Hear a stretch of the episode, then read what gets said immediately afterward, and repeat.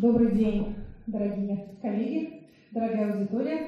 Хочу выразить свою признательность организаторам, давшим мне возможность поговорить на такую не совсем мою профессиональную, но чрезвычайно интересующую меня тему. А действительно, как верно было замечено, приблизительно треть а, этой тематики – это некоторый политический некий дискурс, а, но в остальном это, в общем, такое чистое непрофессиональное литературоведение. А хорошо быть иногда непрофессионалом, поскольку дилетант может больше себе позволить, чем человек, стесненный рамками а, своей, специальных своих занятий. А тема наша обозначена как Толстой и Троллок. Вот видите тут а, две фотографии людей, очевидным образом принадлежащим к одной эпохе, и поэтому обладающих тем сходством, которое эпоха накладывает на своих современников. Пятый Нетролог – это британский писатель, представитель зрелого викторианского периода английской литературы. Он чрезвычайно мало и слабо известен в России, почти совсем не переведен. Почему так получилось, в общем, можно рассуждать. А, может быть, а, при а, советской власти он считался недостаточно, скажем так, таким оппозиционным, не таким критиком существующего строя, как Диккенс. Может быть, какой-то набор случайностей привел к тому, что вот на данный момент я смотрела, на русский язык переведен один его роман, один единственный, «Барческие башни», и один рождественский рассказ в некоем общем сборнике рождественских рассказов не так давно, уже в 2012, по-моему, году вышел. Между тем, это автор 47 романов и многочисленных сборников э, путешествий, э, повестей, рассказов, автобиографии, очень известной в англоязычном мире. В э, мире англоязычном слава его достаточно велика. Не так давно отмечалось его 200-летие, и, в общем, уровень всяких празднований, переизданий и экранизаций был сравним с 200-летием Диккенса. Толстой читал Троллопа и писал о нем всякое разное хорошее. Вот даже у меня тут есть цитаты. Вот смотрите. Значит, ну вот эта вот известная фраза ее часто цитируют насчет убивания мастерством. Действительно, а, он его, видимо, как такого а, реалиста должен был ценить. Вот тоже довольно а, часто цитируемая фраза из беседы с английским журналистом о том, что три у вас в Англии сейчас хороших романиста. Это Диккенс, Текери и Троллоп. Ну, видите, как Диккенс, Текери у нас известны всем и переведены довольно обширно, а Троллопа бедного никто не знает. А вот тоже его цитаты из писем к брату и из дневника а, по поводу того, что он читал. Вот, кстати, последние три, видите, с такой градацией а, положительной оценки, это роман Бертрана «The Background», а, который он начал читать. Значит, обрадовался. Diffuseness – это не то чтобы расплывчатость, но некая многословность. Вот второе, значит, славно закончил читать 3 октября, написал, что слишком много условного. А Толстой упоминает также Троллопа в списке тех книг, которые на него сильно повлияли. У него есть такая, а, такое произведение, в котором он по возрастам располагает а, те книги, которые он читал, и которые, значит, вот ему запомнились, произвели на него впечатление. Вот от 35 до 50 лет пишет он а, Троллоп романы «Большое», большое впечатление, значит, на него произвели. А что он мог читать? Значит, в библиотеке Ясной Поляны, находящейся от нас недалеко, а есть 12 изданий Троллопа, все они на английском языке. Толстой на английском, как известно, а читал вполне хорошо. В отличие, например, от Пушкина, относительно которого до сих пор идут э, дискуссии насчет того, знал он английский язык или нет, или все-таки, а похоже, что так, а он читал и Байрона, и Шекспира в прозаических французских пересказов, то, что тогда называлось переводами, что, в общем, мы особенно переводами не назвали. А, так вот, Толстой читал по-английски. Кроме того, к тому времени а, один а, из романов Троллопа, вот этот вот а, The Warman, попечитель, а, он был тогда а, переведен на русский язык, то есть он мог его читать, в принципе, и а, по-русски. Что у нас из этого а, вытекает? Троллоп был, как уже понятно из того, что я сказала, писатель очень э, плодовитый. Он несколько сам э, повредил своей репутации, рассказав в автобиографии очень подробно, как именно он работал. Значит, у него был э, специальный лакей, которому он доплачивал 5 фунтов в год за то, что тот его будил в 5 часов утра. И он писал с 6 до 8. А, у него есть фраза о том, что 3 часа в день – это достаточно для того, чтобы написать все, что человеку вообще нужно написать. А это время он писал, а дальше он занимался всеми остальными своими делами. Это был человек-выходец из среднего класса, как и Диккенс, сын отца-неудачника, разорившегося отца, у него мать была писательница Фрэнсис Троллоп. Кстати, вот эта вот э, манера рано вставать и э, писать, он э, заимствовал у нее. А, кстати, забавно, некоторое время назад в произведении малоизвестного русского писателя Ивана Павлова, которого никто не помнит, помнит его жену Каролину Павлову немножко, да, по стихотворению о судьбе русских поэтов не трогайте ее зловещие сейцевницы. Помните? Ну, кто не вспомнит. Была такая Каролин Павлов, у него был муж Иван Павлов, который тоже писал. Даже Пушкин его хвалил а, за его повести «Аукцион», «Маскарад» и какие-то еще из великосветской жизни. Он страшно подражал Бальзаку, просто невозможно. А, но, тем не менее, в общем, у него как-то недавно нашла я упоминание о причудливой мисс Троллоп, которую как тоже кто-то не читает. Так вот, это никакая не мисс Троллоп, это миссис Троллоп, Фрэнсис Троллоп, мать а, нашего с вами а, героя. Вообще в викторианскую и довикторианской эпохи женщины работали больше, чем можно полагать. И вообще в это время э, белые люди работали максимально много, по-моему, за всю историю первого мира. Вот эта вот невероятная производительность, она, конечно, поражает воображение. А, так вот, основную часть своей жизни Пролов был, ну, в общем, нашими терминами выражаясь, чиновником. Он был чиновником почтового ведомства, он работал в Ирландии, потом он работал, собственно, в материковой Британии. Он изобретатель знаменитого красного почтового ящика, одного из вот этого столба с э, такой цилиндрической верхушкой для писем, который один из символов Британии наравне с красной будкой для телефона. А вот он это вот все придумывал. В его романах, понятное дело, что э, герои очень много пишут друг другу письма, и там есть всякие сцены с э, такие явно профессиональной горечью а, напитанные, когда, например, какое-нибудь деревенское почтовое отделение, там, значит, три бабки, которым поручено эту почту разбирать, а они знают всех получателей, поэтому что-то они придерживают, что-то они побыстрее отдают, что-то они там пытаются угадать, а что там внутри написано. А, в общем, он был э, большой энтузиаст а, почтового ведомства и, в общем, в определенной степени реформатор этого дела. И вот занимаясь всем этим, э, он успевал за эти свои 3-2 часа ранних утренних э, часа написать э, эти вот 47 романов. Так вот, наряду с, или, может быть, по причине этой систематичности, Троллоп был склонен к образованию циклов в своем творчестве. Основных циклов у него два, каждый по шесть томов. Это так называемые барческие романы – они посвящены в основном жизни духовенства.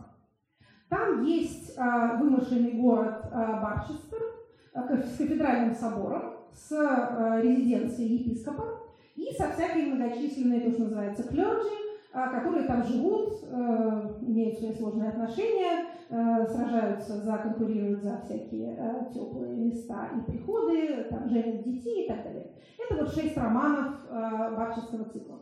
И Второй цикл – это так называемые парламентские или полисеровские романы. Их тоже шесть. А они сконцентрированы вокруг работы деятельности палаты общин. Нижней палаты британского парламента, куда, собственно, а, выбираются а, члены парламента. Об этом потом мы еще с вами поговорим. Полисер, Плантагенет Полисер – это главный герой этого цикла, амбициозный молодой человек, наследник герцогского титула. Вначале он еще не герцог, потом он становится. Он, а, собственно говоря, член парламента, и у него есть мечта, он хочет ввести в Британии десятичное счисление валюты, то есть заменить шиллинги и пенсы, которые, как известно, по 12, считают дюжинами, англичане считают дюжинами. А, так вот, он там значит, продвигает реформу, а, которая заменит эту десятичной системой, как на континенте. Ничего из этого в романном мире не получается, ну, как это, спойлер, и в реальном мире ничего подобного не произошло, но, тем не менее, он там за это борется, потом в какой-то момент он становится а, премьер-министром, потом он перестает быть премьер-министром, умирает его жена. В общем, на протяжении этих самых шести романов мы следим за его а, жизнью и развитием. Возвращающиеся герои, как и у а, Бальзака, это некоторые свойства Троопа. Он любит это дело. Поэтому, например, в одном из романов э, клерикального, так скажем, цикла этот молодой э, полисер тоже мелькает. В общем, некоторые пересекающиеся э, люди там есть. То есть, а что у нас получается? У нас получается, что Толстой читал, это мы точно знаем, три из шести романов вот этого вот цикла Парламентского. Он читал четыре из шести а, романов цикла, опять же назовем его, религиозным или клерикальным, еще некоторое количество отдельных, так сказать, стендалонов, современным языком говоря, отдельно стоящих романов. Вот эти самые Бертрамы, а это довольно интересный роман, в центре которого религиозное искание героя, который сначала хочет стать священником, едет в Иерусалим, значит, там буквально-таки в Гефсиманском саду переживает некоторые а, духовные а, просветления, потом а, передумывает, становится, наоборот, практически атеистом и пишет всякие а, брошюры, а, такие богоборческие в духе Ренана. Мы помним, что в ту эпоху это вообще время а, очень напряженных религиозных поисков и во Франции, и в России, и в Англии для людей тогда это было а, важно. Это вот Бертран. А, значит, «Око за око» «Knife for knife» — это такая жутковатая история из ирландской жизни. Там имеется соблазненная а, девушка, на которой обещали жениться, не женились, и ее свирепая ирландская мать, которого, которая этого соблазнителя убивает, скидывает его со скалы.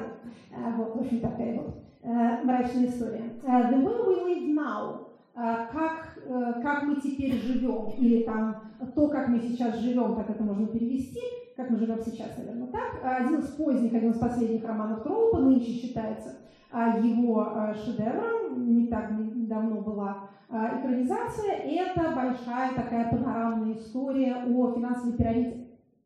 А действие происходит, значит, вот в таком уже поздневикторианском Лондоне, одержимом спекуляциями, одержимом, как это называется, духом наживы, и там имеется монументальный главный герой, такой вполне бальзаковский персонаж Аюс Мельмот, непонятной национальности, такой не то еврей, не то еврей, приехавший откуда-то с континента, организатор вот этой самой пирамиды. А пирамида состоит в том, что, э, ну, что это была эпоха э, всяких акционерных обществ, пузырей, биржевых пузырей. В основном они касались каких-то экзотических строек в далеких местах. Великим образцом их был Суэцкий канал, но Суэцкий канал был, собственно говоря, настоящей стройкой. А вот, э, если кто-то помнит, до сих пор в русском языке выражение «Панама» обозначает аферу. Да? Вот Панама – это Панамский канал который был благополучно построен, и все с ним было хорошо, вокруг него было тоже множество а, всякого рода вот таких вот ложных финансовых схем. То есть продавались а, акции несуществующего предприятия, которые должны были а, дорожать, потому что вот мы тут строим чего-то. Так вот, этот Агюст Мельмот строит или делает вид, что строит железную дорогу, с которой должна соединить Мексику и Соединенные Штаты. А он становится а, страшной знаменитостью, некотором роде светской звездой в Лондоне, при том, что никто не знает, откуда он взялся есть ли у него на самом деле а деньги. Он вовлекает в свою орбиту большое количество всякой э, обедневшей или не обедневшей, но желающей разбогатеть аристократии. Они все начинают становиться у него членами э, совета его значит, директоров его этого самого предприятия. Он выбирается в парламент, становится а, членом палаты общин, и потом, значит, этот э, пузырь, естественно, лопается, и он кончает с собой, перерезает себе горло бритвой. Вот такой вот драматический роман. Это тоже а, можно себе представить, что Лев Николаевич Толстой должен был с интересом читать. Значит, что а, наиболее, скажем так, а, известно о Троллопе в русскоязычном контексте, это то, что это тот самый автор, которого читает Анна Каренина в поезде. Вот я привожу эту цитату целиком, потому что она э, чрезвычайно выразительная. Значит, напомню, что это начало романа. А, Анна съездила в Москву, помирила своего брата, значит, гулящего, э, Степана Аркадьевича с его женой, и она уже протанцевала на балу с Вронским, отбила, так сказать, Вронского у Кити, хотя она еще об этом не подозревает, но Кити уже все поняла и начала болеть. И Анна едет домой в, Петербург к мужу и сыну. А там дальше описывается очень подробно, как она устраивается в купе у Владимира Владимировича Набокова в его лекциях о литературе, в его лекцию Дарьи Карениной. На этом месте приводится целая схема того, как были расположены а, купе в поездах того времени, как это все выглядело, как выглядел этот самый а, красный бархатный диванчик, а, где были окна. С двух сторон, насколько я понимаю, были а, проходы, закрывающиеся раздвижными дверями. Напротив нее сидит там какая-то больная дама, она сидит с ручной лампой. Вот видите, фонарик, который она прикрепляет к ручке кресла. Тоже такой интересный э, гаджет, я бы сказала, такой стимпанковский.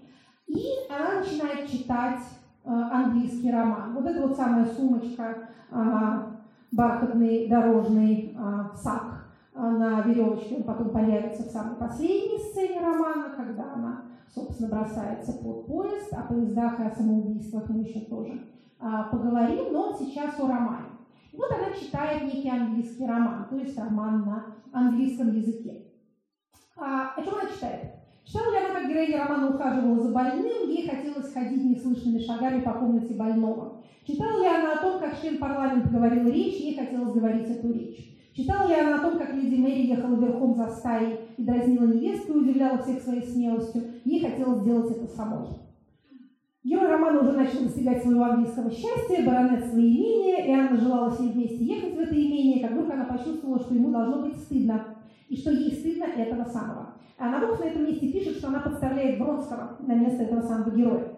А можно сказать, что это вот некая атмосфера неловкости и стыда, она с ней, потому что она уже чувствует, что что-то нехорошее, что-то не то происходит в ее жизни. Собственно, уже в а, своих размышлениях перед отъездом она понимает, что что-то что-то не так, что она сделала что-то плохое, хотя еще непонятно, что это она сделала. Почему считается, что это именно роман Троллопа, а не кого-нибудь другого? Так считает и э, российское литературоведение, так считают и британские филологи тоже на эту тему а кое-что написано. Это описание некоего обобщенного романа. Ни под один текст Троллопа все эти признаки не подходят. То есть нет такого романа, где и парламент, и больной, и, и леди Мэри, значит, которая едет верхом за стаей. За стаей собак, разумеется, она едет, если кто думает, что она едет за стаей там кого, волков или гусей, то нет. А про охоту тоже мы с вами потом а, немножко поговорим. Тем не менее, это вот такие типичные а, троллоповские а, сюжетные линии и признаки. А, больше никто из а, британских писателей того времени не писал о парламенте, а Троллов писал. Почему он писал это, мы тоже с вами а, скажем, сейчас просто зафиксируем этот факт. А, больной, которого э, значит, выхаживает героиня, это, в общем, действительно сюжет бродячий в нескольких местах. А, у Троллопа такого рода вещи происходят. А вообще говоря о больных и о смелых наездниках одновременно, надо сказать вот что. А, у Троллопа практически в каждом романе есть сцена охоты. Он сам был большой любитель этого дела и это описывал. Это должно было быть, я думаю, близко а, Толстому, потому что это, конечно, очень похоже на а, какую-нибудь там охоту Ростовых в «Войне и мире», вся вот эта вот атмосфера, а, так сказать, э, серьезного мужского дела, которое одновременно э, все-таки не совсем всерьез. Вот этот вот мир лошадей и лошадников, их знатоков, тех, кто знают, какая лошадь как себя поведет, э, жакеев, доезжачих, вот этот вот ростовский а, значит, э, слуга, ответственный за охоту, который там э, посылает по матери своего барина за то, что тот э, упустил зайца, да, если мы помним этот момент в «Войне и мире», вот это вот слом иерархических отношений на вольном воздухе этого самого отъезжего поля, это все очень характерно не только для России, как выясняется, но и для Британии тоже. В чем отличие? А британская охота – это в основном охота на лесу а не на волка, не на зайца. Волков они, видимо, повывели еще вскоре после нормандского вторжения, а, а зайцами, очевидно, не интересовались. Эта охота исключительно псовая, никаких ружей там нет. То есть это не надо себе представлять Тургеневского охотника, который ходит с одной собакой там, и говорит ей пи.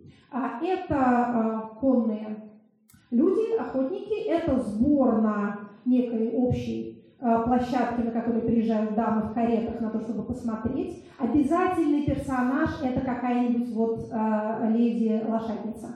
которая едет, ездит не хуже мужчины, значит, вот, собственно говоря, поражает всех своей а, смелостью, знает все нужные а, слова и термины. Вот это вот такой персонаж комический немножко, но при этом описываемый и с сочувствием. А в одном из романов Троллопа героиня такая, значит, выскочка, удачно вышедшая замуж и рано овдовевшая, она решает тоже приобщиться к аристократическим развлечениям, Э, покупает себе э, лошадь, это все ужасно дорого, лошадь, упряжь, нужен специальный человек, нужно куда-то их ставить, потом их кормить, она выясняет, что это все, оказывается, а, стоит жутких денег, ну и вот очень хочется, у нее есть красивая амазонка, шляпа, э, все как положено, и на, накануне того, как у нее должен состояться ее первый выезд, она все думает, боже мой, а вот если сейчас я с лошадью упаду и выбью себе передние зубы, а вообще, если я сломаю шею, типа за мои же деньги, зачем я это все делаю? Очень страшно. Но, тем не менее, э, собирая свое множество в кулак, она все-таки там едет, и с ней ничего плохого не случается. А британская охота дело довольно опасное. Почему? Потому что это скачки по пересеченной местности, пересеченные чем? А, оврагами, специально вырытыми канавами, которые разделяют фермерские участки один от другого. И вот эти вот hedges, э, кусты, Э, кустарниковые такие э, загородки, как это сказать, заборы, не заборы, в общем, специально высаженные кусты, которые тоже отделяют эти самые участки друг от друга. Через них надо перепрыгивать. Очень много разговоров по поводу того, что вот есть лошадь, которая может перепрыгнуть, есть та, которая не может. То, что описано в сцене скачек Вани Карениной, всадник сломал лошади спину, все это там происходит. Только обычно еще делается так. Значит, лошадь упала, придавила собой кого-то. В одном романе таким образом э, погибает один из второстепенных персонажей, лошадь копытом разбивает ему голову. А с главными героями так не поступают, но им обычно автор э, милосердно ломает пару ребер, дальше их относят в ближайший барский дом, там, собственно, вот это вот происходит хождение неслышными шагами по комнате с очевидными э, романтическими последствиями. То есть это популярный способ продвижения сюжета. Что касается, кстати говоря, классового аспекта всех этих замечательных барских развлечений. Это, конечно, дорогое, еще раз повторю, и аристократическое занятие, при этом совершенно бессмысленное в том смысле, что эту лесу потом нельзя не съесть, ничего с ней нельзя сделать. Даже, насколько я понимаю, никакой шкуры с нее не снимают. У нее отрезают хвост, этот хвост – это добыча того, кто ее, собственно говоря, загнал, и предмет ужасных совершенно вожделений. А, лис этих берегут. Есть а, специальные места, они называются коверс, а, где а, нельзя вообще ходить и нельзя ничего выращивать, а, потому что там эти лисы гнездятся и выращивают своих щенков. А страшный вообще такой вот э, сюжет, часто повторяющийся, это то, что кто-то потравил лис, разбросал яд. А кто это делает? А это есть обязательно какой-нибудь злобный фермер, который говорит, они у меня передушили все гусей. А, или там индейка, они меня передушили, вам типа того, что баром развлечения, а мне убыток и слез.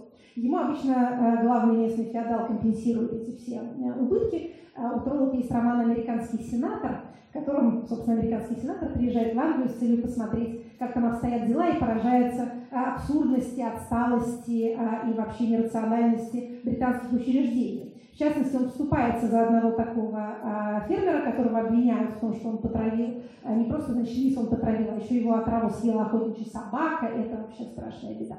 А сенатор американский думает, что тут речь идет о том, что вот есть бедный человек, а есть а, значит, местный э, герцог, которому, собственно, принадлежат э, все эти земли. И вот давай-ка он сейчас поддержит слабого и угнетенного э, пролетария против угнетателя аристократа. Потом выясняется, что его угнетенный пролетарий, конечно, просто шантажист, он хочет денег, и, в общем, все знают, что и гусей никаких нет, хозяйство у него не идет, потому что он ленивый, пьяница. Ну, в общем, тоже такое вполне такая толстовская коллизия, как в повести «Утро помещика», когда то, что тебе кажется таким очевидным, какой-нибудь лежащей на поверхности несправедливостью или каким-нибудь таким какой-нибудь бедой, которую легко исправить, потом выясняется, что ничего подобного, что все не так просто, что за этим скрываются там многолетние э, сложные отношения людей, и если ты влезешь туда со стороны, то лучше ты не сделаешь, а только сам еще и опозоришься. В общем, этот э, сенатор идет в суд, а его э, подопечный, естественно, его на полдороги бросает, взяв деньги у своего богатого соседа. А вообще эти самые фермеры, через поля которых, собственно, скачет вся эта замечательная кавалькада, они тоже в этом могут участвовать. То есть они тоже а, охотятся, у них там есть какая-нибудь обычно там лохматая лошадка.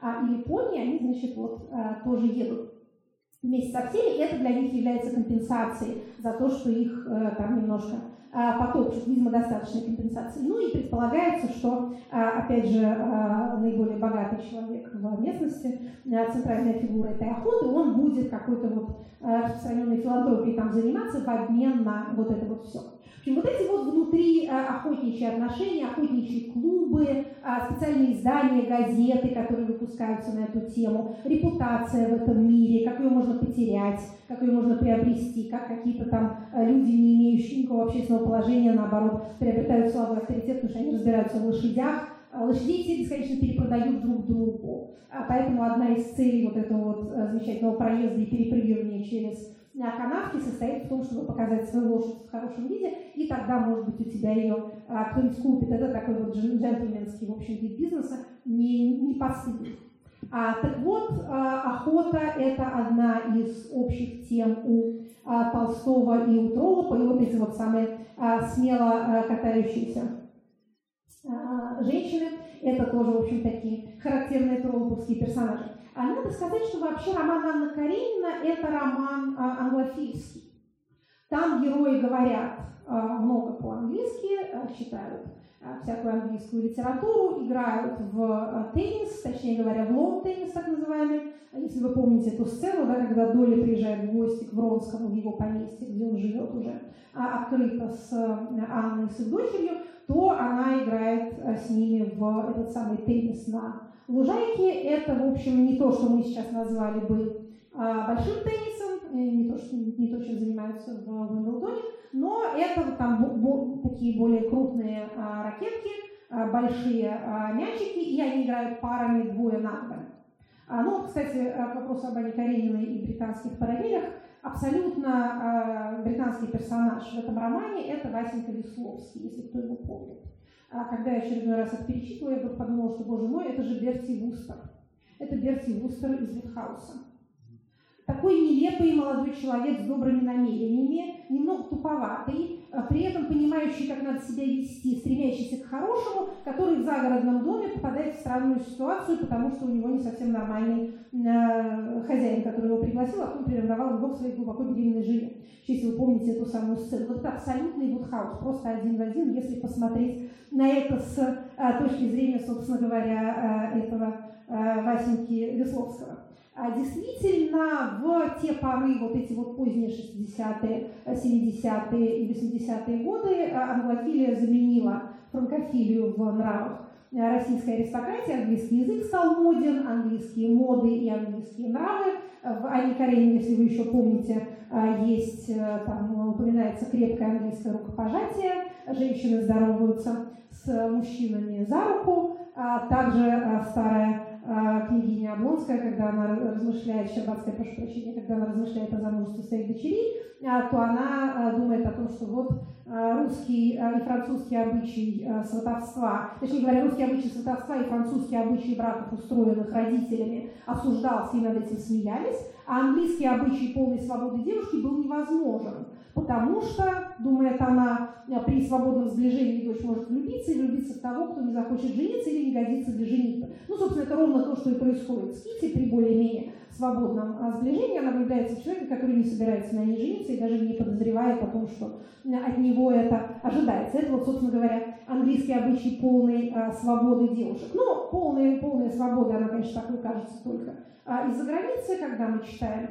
литературу того а, времени, мы видим, что, конечно же, свобода это чрезвычайно ограничена, никуда девушки не ездят в одиночестве, только в сопровождении кого-то, то есть это все те же самые под, под строгим присмотром там танцы, концерты и какие-то загородные значит, выезды, все там чрезвычайно прилично, то есть это только так казалось, конечно же, что британские девушки сами решают, за кого им замуж выходить. Но правда в том, что сначала обращаются к так сказать, потенциальной невесте, а потом уже к ее родителям, а не наоборот, как, например, делает Андрей Балконский, когда он сватается к Наташе сначала, подходя к ее родителям, а потом уже спрашивая ее саму, что она обо всем этом думает. То есть, может быть, действительно некоторая степень автономности была чуть побольше, но не так принципиально, как это казалось из России. Еще, кстати говоря, к вопросу о сюжетных о сходствах и сюжетных различиях, о сходстве нравов.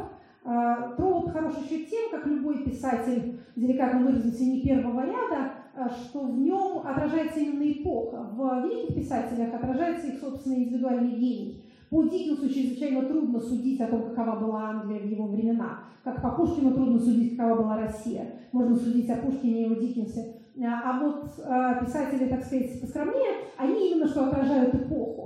А, поэтому, когда его читаешь, то обращаешь внимание на некоторые вещи. Ну, например, практически в каждом романе, это не только у Троллопа, это и у там, Бронта, например, у э, ее сестры мне неизвестной Анны, а у многих других а, писателей того времени обязательно будет герой алкоголик. Алкоголизм – это вообще э, британская проблема. То, что э, мужчины пьют, как-то так, что называется, закладывают, а это, а, в общем, обычай. А вот этот вот э, английский обычай, когда после общего обеда женщины уходят в отдельную комнату, там, значит, у них чай и кофе, а мужчины остаются, со стола снимают скатерть, и они пьют вино, этот самый свой порт. И дальше уже, что называется, кто как умеет. Кто умеет прилично себя вести при этом, кто не особенно. А, и вот этот вот персонаж, который постепенно спивается, он время от времени присутствует. А, кстати, вот в упомянутом романе «The Way We Live Now» а, там есть, э, значит, э, несчастная средних лет героиня, модная романистка, которая пишет какие-то, значит, романы и чуть ли не за деньги там уговаривает издание себя рецензировать, чтобы побольше продать. При этом у нее сын, который, на которого она возлагала большие надежды, он, значит, э, пьет все больше и больше, и, соответственно, даже она не может его ни на ком выгодно женить, как она хотела, потому что он, он в общем, алкоголик. А, это первый а, момент. Второй, в практически каждом а, британском романе будет какая-нибудь драка между героями членами общества. А, еще были и дуэли. Дуэли присутствуют. В а, парламентских, как ни странно, романах а, имеется персонаж, такой, значит, пылкий, рыжий э, графский сын, который, э, приревновав главного героя к своей невесте, вызывает его дуэль. Для того, чтобы реализовать этот план, надо уехать из Англии. То есть в Англии такие штуки не проходят, они все опасаются, видимо, полиции. Поэтому они э, переезжают через пролив и в, где-то там в Северной Франции, недалеко отходя от значит, портового города, они стреляются там на безлюдном побережье, ну и, в общем, после этого, как положено порядочным людям, пожимают друг другу руки и возвращаются обратно. А дуэли были и в реальной жизни того времени, и между членами парламента и членами правительства все это а, происходило. Один из британских министров пал жертвой, был застрелен а, своим оппонентом во время дуэли. Все это присутствовало. Но а, дуэль все время осуждается, говорится о том, что это вот дикий варварский обычай, но, тем не менее, а, люди это делают. Но как-то это вот видно, что это уже уходящая натура. А вот натуральные драки э, происходят. А, герой встречает другого героя на значит, станции поезда и дает ему в морду, потому что тот плохо себя ведет. Один приходит к другому, типа, тоже поговорить, тот набрасывается на него с кулаками. Вот этот вот весь, э, вся эта британская культура, так сказать, фистфайтинг, драки на кулаках, она, кажется, вполне присутствовала и считалось чем-то, ну не то чтобы одобряемым, но вполне социально приемлемым. Типа то, бывает такое. Один другого там спустил с лестницы, эфемистически, как это называется. Это тоже происходит. А, считается важным, насколько можно понять, как-то после этого правильно себя повести. А, то есть тот, кто а, как бы вот эм, хуже э, хуже выглядел в этой драке, он не должен потом предъявлять претензии. То есть как-то судиться по этому поводу и жаловаться, это считается э, неправильным, не джентльменским поведением, но в принципе само по себе это нормально. А это считается одним из способов, э, так сказать, э, наказания за плохое поведение, особенно такого типа. Ну вот опять же, обещал жениться, не женился. Что-нибудь такое, распространяет плохие слухи про девушку. Что-нибудь не то сказал, намекал на нехорошее. После этого брат девушки или ее там жених или ее отец, он э, встречается с этим нехорошим человеком и как-то вот вступает с ним в такого рода э, диалоги. А, насколько я понимаю, в России было, мягко говоря, не принято. А, дуэли были и уходили с исторической сцены довольно туго, еще в предреволюционную эпоху. Еще были дуэли, опять же, вспоминали мы Набокова, как известно, его отец Э, стрелялся с э, журналистом который написал э, про него, что он женился ради приданного, что в произведениях Набокова многократно отражено. А, так что это у нас было, а вот этого самого, так сказать, любительского бокса особенно не было. Значит, вот, собственно говоря, обложечка цикла полисеровских романов и перечень в хронологическом порядке этих самых романов. Обратите внимание на даты. У нас с вами на предыдущем слайде была, был год э, написания публикации Анны Карениной, э, 77 год. Обратите внимание на предпоследний из этих э, романов «Премьер-министр», вышедший в 876 году. Это тот роман, в котором видны наиболее очевидные сюжетные параллели между Троллопом и Толстым. Значит, что это такое? Это, еще раз а, повторю, серия романов, а, в которых все действие концентрируется вокруг палаты общин. Поэтому скажем несколько слов о том, как это все в те времена а, выглядело. Палата общин избирается, избиралась тогда и, собственно, избирается сейчас в наших терминах по одномандатным округам. То есть люди, которые баллотируются в депутаты, они либо от консервативной партии, Тори, либо от либеральной партии Лиги, либо еще бывают некоторые там независимые индепенденс, но это редкость и, в общем, экзотика. А, и в любом случае, попав в парламент, они должны разбиться на эти две команды и дальше играть друг против друга. А партийных списков никаких нет, все округа одномандатные. Округа чрезвычайно разные по количеству избирателей. Избирателей может быть от нескольких сотен до нескольких тысяч. Это была эпоха электоральных реформ, которая была призвана отражать меняющуюся социальную реальность, а именно процесс урбанизации, который тогда одновременно с промышленной революцией в Британии происходил. То есть что происходило? Происходил бурный рост городов, особенно промышленных городов на севере, городов, концентрировавшихся вокруг шахт, вокруг сталелитейной промышленности, а вокруг вот этого вот великого а, британского дела строительства железных дорог, мостов, тоннелей. Это а, города, которые поглощали окрестное сельское население и одновременно поглощали пространство. Это был период бурных строек, а, строительного бума, девелоперского, как мы скажем, бума. А, многие британские поэты оплакивают эти свои зеленые лужайки, которые застраиваются многоэтажными безобразными а, домами с всякими плохими санитарными условиями. И это был, кстати говоря, период совершенно чудовищного ущерба окружающей среде, о котором никто не думал. Все промышленные отходы сливались в реки, черные, красные, страшные э, реки, это тоже э, деталь, э, которая часто встречается в английской прозе того времени, небеса, покрытые дымом, вот этот вот пресловутый лондонский смог, который, это, собственно, что смог, это слово, образованное из двух smoke и fog, туман и дым. А это, с одной стороны, отопление углем и отсутствие каких-то было фильтров, с другой стороны, это бурная а, растущая промышленность, которая располагается тут же в городах и в их непосредственной близости. Так вот, какое-то отношение все имеет к электоральной реформе и к избирательной системе. Вся страна нарезана на округа. Округа эти неравномерны по количеству жителей. Существуют э, имущественные цензы довольно жесткие относительно того, сколько налогов в год должно платить домохозяйство, чтобы его глава имел избирательное право. Естественно, избирательное право имеют только мужчины ограничены э, или лишены избирательных прав многочисленные инославные. И это не только, там, например, иудеи и мусульмане, это и католики. Католическая эмансипация – долгий мучительный процесс, который идет очень непросто. А, Ирландия – католическая страна, отрезанная от а, политического процесса. Католики не могут баллотироваться и не могут избираться. Это меняется только к последним десятилетиям XIX века. Но главная проблема в том, что большие промышленные города, вообще большие растущие города не имеют своих депутатов или имеют их чрезвычайно мало. Какой-нибудь город Бирмингем посылает одного представителя в палату общин, при этом в сельской местности имеются э, округа с тремя, скажем, депутатами, где живет всего лишь несколько, точнее говоря, э, избирателей, всего несколько сот человек. Это так называемые карманные или гнилые местечки, rotten boroughs, pocket boroughs они принадлежат де-факто местному феодалу.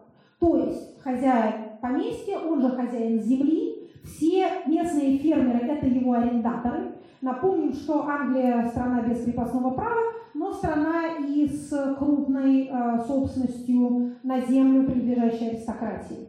То есть э, те люди, которые землю обрабатывают, они не крепостные, но они арендаторы. То есть они платят арендную плату, и, в общем, их можно э, выгнать оттуда. Или повысить арендную плату. Или вообще их разогнать, потому что хозяин земли решил, что лучше что-то вырыть шахту или построить стройку, или если это близко к э, городу, то лучше там будет э, какое-то жилищное строительство. А, так вот, этот самый феодал, а, он а, фактически назначает депутата от своего этого самого карманного округа. Обычно это младший сын, который становится членом палаты общин. Напоминаем, что в палату лордов по происхождению, по, по рождению а, имеют право входить а, пэры Англии, герцоги а, и а, высшее духовенство, епископы и выше. Соответственно, она не избираемая верхняя палата, нижняя палата избираемая. Вот возникает этот самый перекос, который в течение всей последней трети XIX века медленно, аккуратно реформируется, но в общем реформируется. Обратите внимание на второй роман из шести – это Финиас Фин. Полное название этого романа – Финиас Фин The Irish Member. Финиас Фин э, – депутат от Ирландии. Это молодой человек, который избирается в а, палату общин от Ирландии. В общем, такой немножко, ну, не сказать политический проходимец, но политический честолюбец. А человек, который э, перекрестился из католиков в протестантов с целью, собственно, получить возможность а избираться, и который в Лондоне делает себе карьеру немножко посредством того, что нравится женщинам. Это не совсем, конечно, милый друг а, Мапасана, не такого уровня. А проходимец у него есть убеждение, в какой-то момент он там подает в отставку а, из-за э, несходства своей позиции с позицией министра, но, тем не менее, он такой вот чуть-чуть, немножко жигало. В конце он таки женится на богатой а, вдове, что делает его положение устойчивым. Значит, по поводу устойчивости положения, что еще важно сказать? Избирательная кампания – дорогое дело. Естественно, что э, кандидат несет эти расходы сам, а плюс ему может помогать его партия.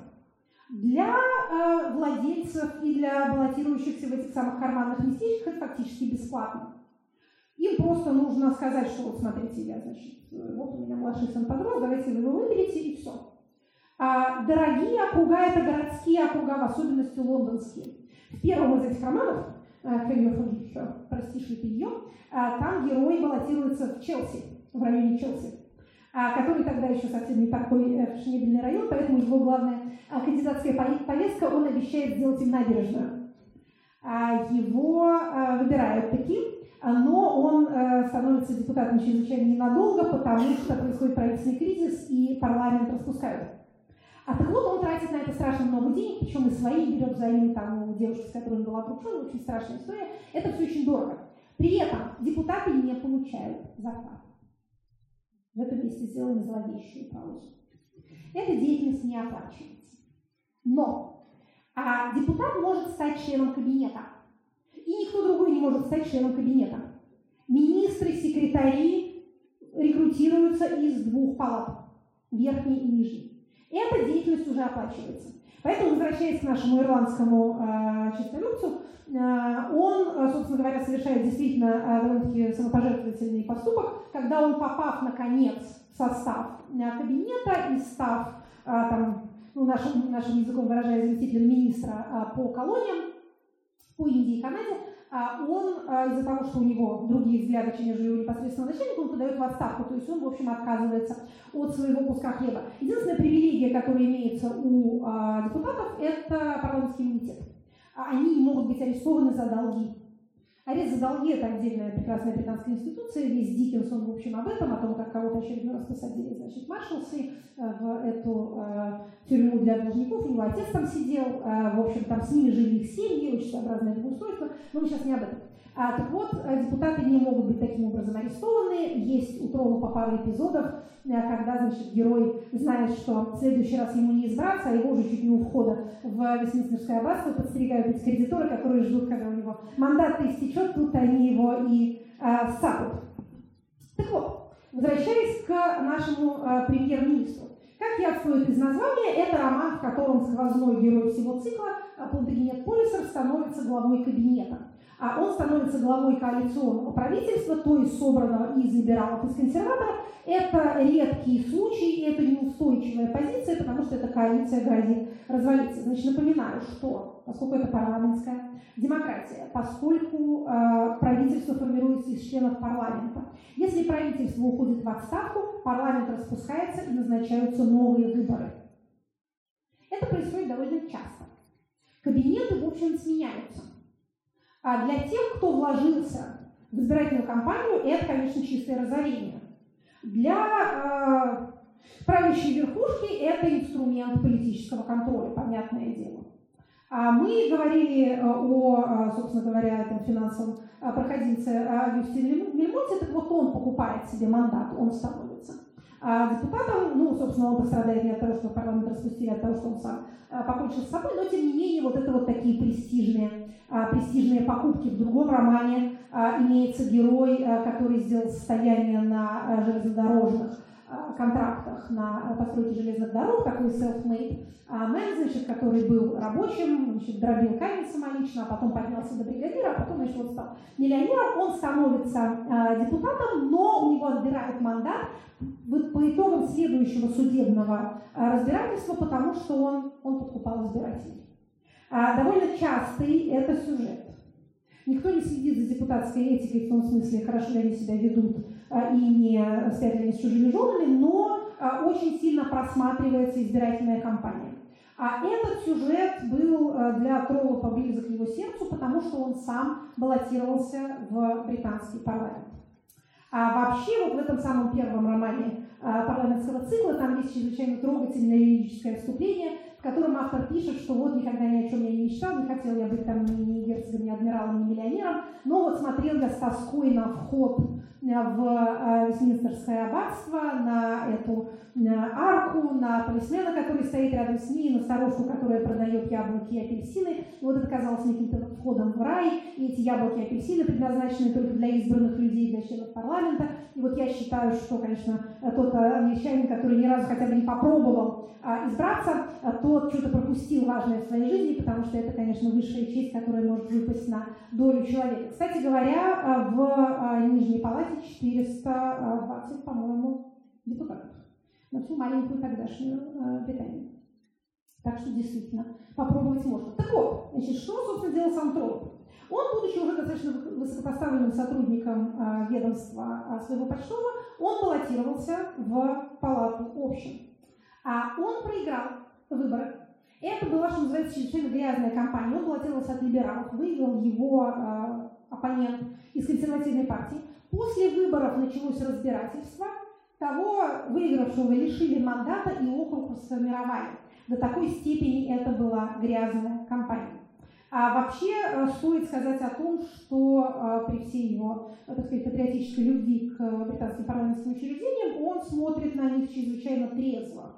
То есть и когда описывается внутри парламентская жизнь, там тоже, в общем, не говорится о том, что там какие-то выдающиеся герои, патриоты и мудрецы заседают. Это обычный состав, который может себе представить каждый, кто подумает в эту сторону. Есть старые опытные парламентские лошади, которые знают все порядки, знают регламент, ходы и выходы. Есть новички, которые приходят с горящими глазами с какой-то своей темой, с которой они начинают носиться, потом они устают и перестают ко всем приставать своей э, любимой реформой. А есть э, заднесконечники, которые вечно спят, есть ораторы, которые в состоянии встать и говорить о чем угодно в течение любого э, количества времени, в общем, все равно о чем. В общем, такой понятный э, этот самый состав, но тем не менее, все равно, как пишет Троллоп, это самый могущественный орган власти, э, самой лучшей нации в мире, что вот это вот, вот центр Земли, он здесь, у нас в палате э, общем. Ну, в общем, действительно, это годы славы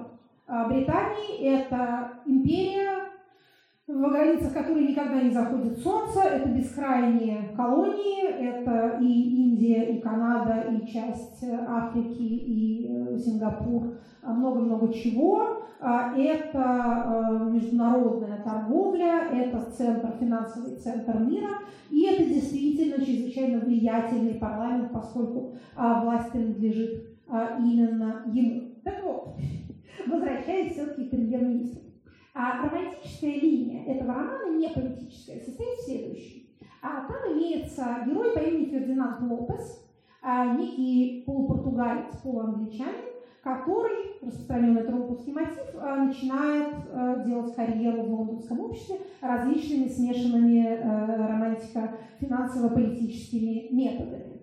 А он ухаживает за девушкой-наследницей богатого лондонского юриста, а он торгует какими-то акциями, он торгует на бирже, в общем, известен на бирже, и он хочет стать членом парламента. Опять же, в мире троллопов всякий человек, который хочет чего-то хочет, он обязательно будет пытаться а, как-то туда а, баллотироваться. Значит, у основного персонажа этого самого премьер-министра имеется жена, леди Глинкора, такая светская значит, дама, полная жизни и всякой порывистости, немножко выбивающаяся из а, светского этикета. Ну, такая, представьте себе, некоторая смесь Анны Карениной и взрослой Наташи Ростовой, но менее повернутая на детях, а больше повернутая на, скажем так, общественной жизни.